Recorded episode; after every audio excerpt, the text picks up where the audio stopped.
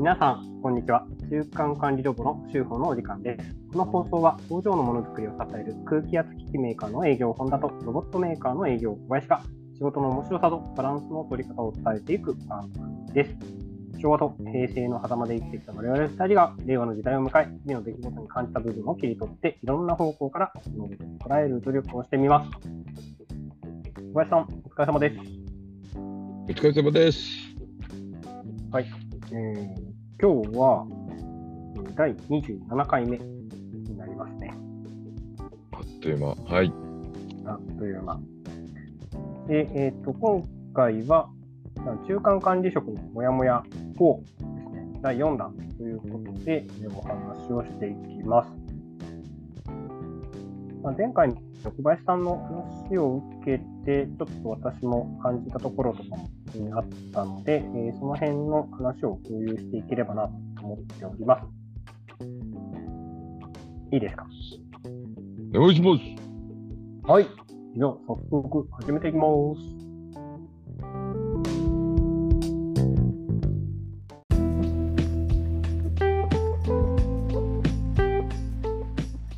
はい。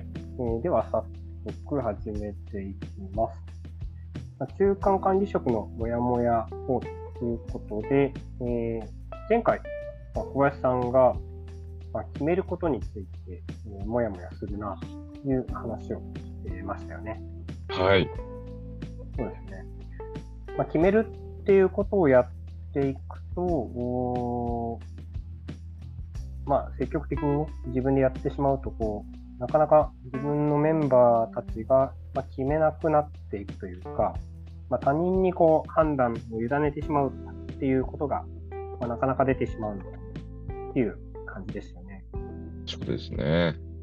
うん、ちなみに、その後なんかあのメンバーの行動の変容とかってあったりするんですか？どちらかというと、あれですね。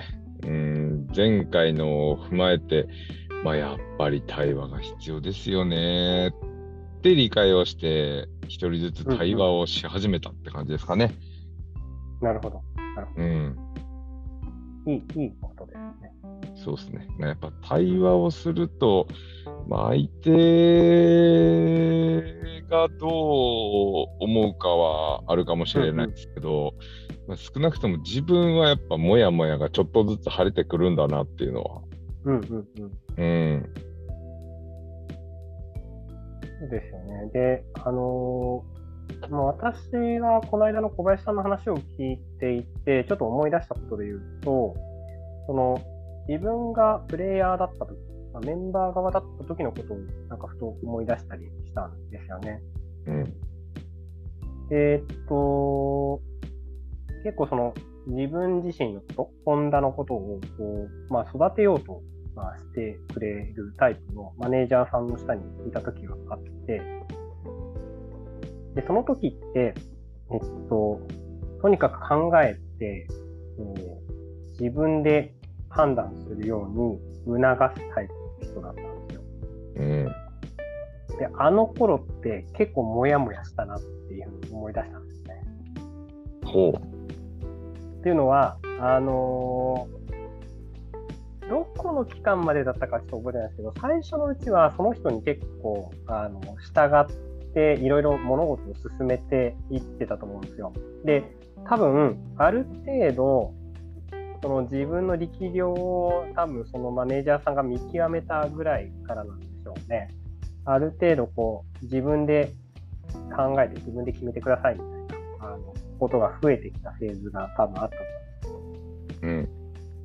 で、その当時のマネージャーに決めてもらってた時って結構楽だったし、で、それ決めてもらったらそこに向けてもう突っ走るみたいなことができたんで、やりやすかったんですけど、途中から自分が主導で考える必要があるんですっていう方向に仕向けられた時って、結構ね、苦しかったなと思って。なるほど。だから今ちょうど小林さんのそのメンバーたちは、まあ、そのフェーズを迎えてたりするのかなっていうのをあの思ったりする。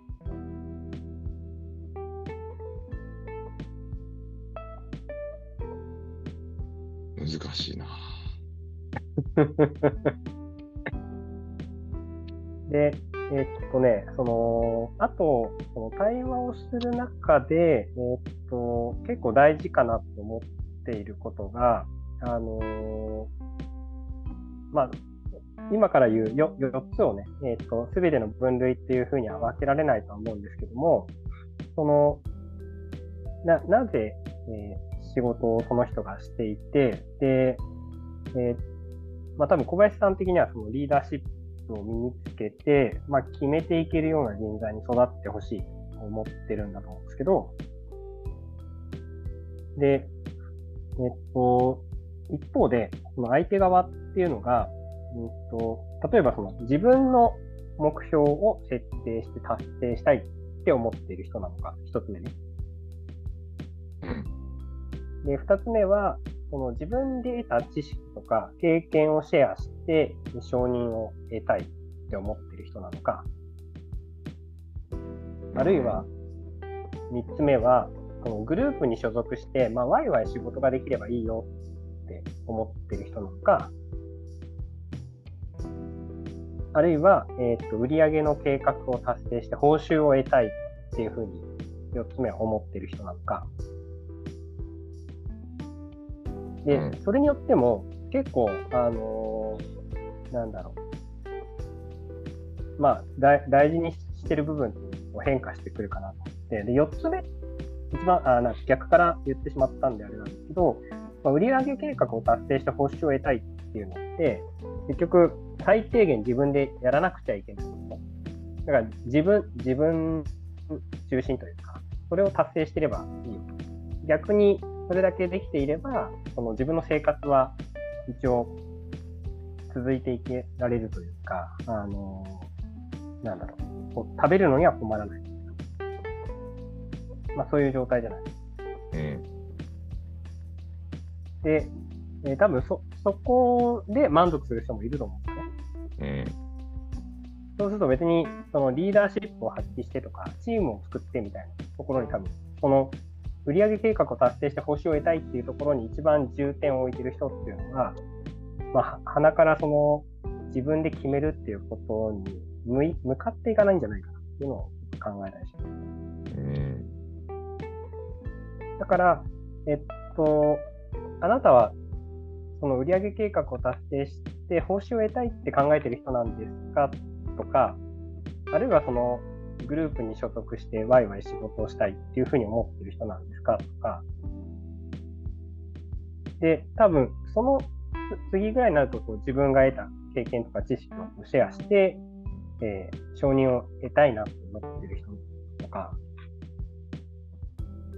まあこれあの、マズローのあの5段階欲求とかっていうところに多分即しているような感じにはなるんですけど、うん、多分その人が、あの、どこのフェーズ、まあ、もしくはどこを仕事に対して、仕事に対してどこに重きを置いてるのかなっていうのを、まあ、対話しながら聞いておいてあげないと、売上計画を達成して報酬を得たいだけって思ってる人に、どれだけその自分が、えー、決めることの大切さとか、リーダーシップが大事なんですよっていうのを伝えても、もやもやが続いちゃうのかなっていうことは、ね、ちょっと思ったりします。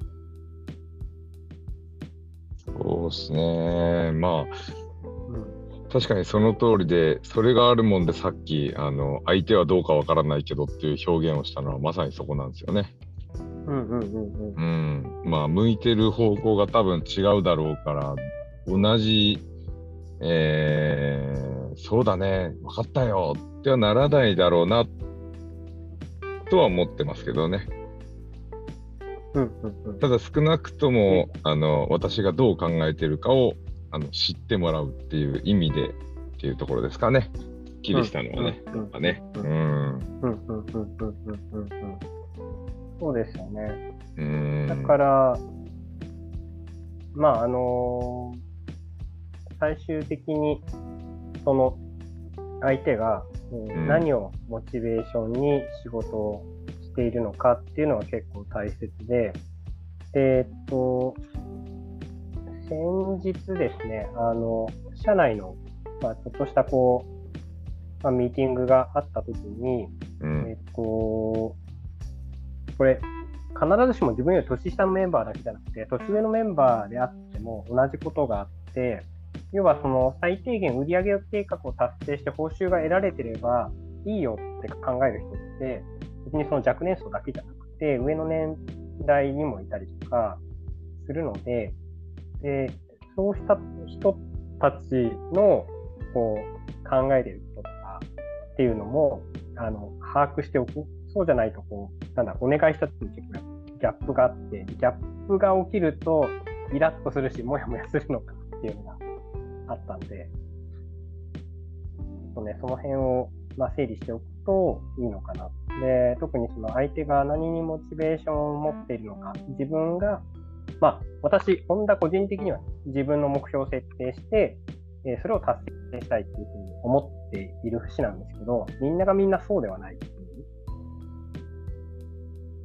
そこをやっぱ、ちなみに、今の話でいくと、うん、仮に自分に20人の部下がいますって言ったら、うん。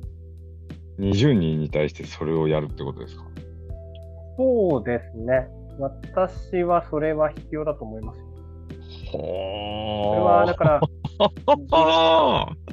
時間と手間はかけたとしても、あの、なんだろう、一人一回30分のワンオーワンを半年かけてやるとかでいいんじゃないですか？半年、結構かけますね。なるほど。うん。要はそのうん1ヶ月間に必ず一人に30分取らなくちゃいけないっていうわけではないと思うので、ただ少なくともそのその人のために何がモチベーションになってるかっていうのをちゃんと対話する時間は取った方がいいかな。めんどくさいですけどね。いや、できるかなって。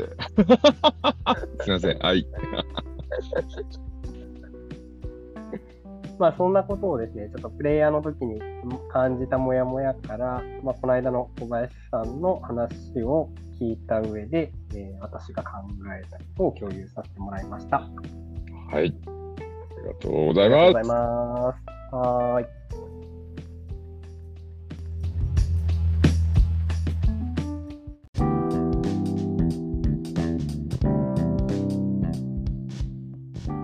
はい、えー本日もありがとうございました。ありがとうございました。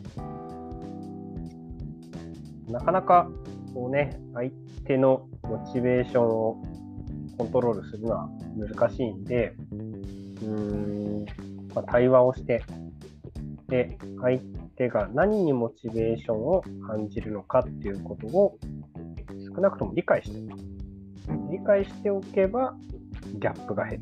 ギャップが減れば、中間管理職のモヤモヤも少しは軽減されるのかなという感じですかね。そうですね。対話うん、対話。対20人いねても、100人いても、対話ね対話。対話。ね。うん。正論、正論。対話ね。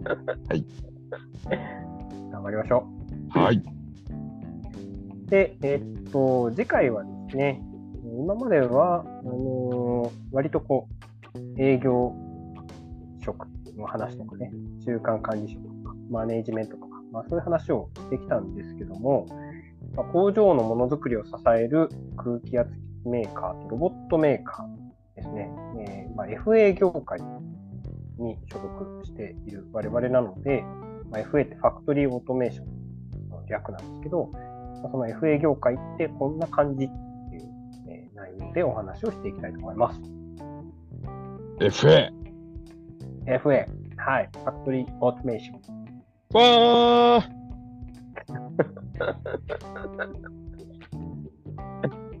はい。では今日も締めますね。はい。以上、今週の週報でした。また来週も書きます。はーい。それじゃあねー。はい、じゃあねー。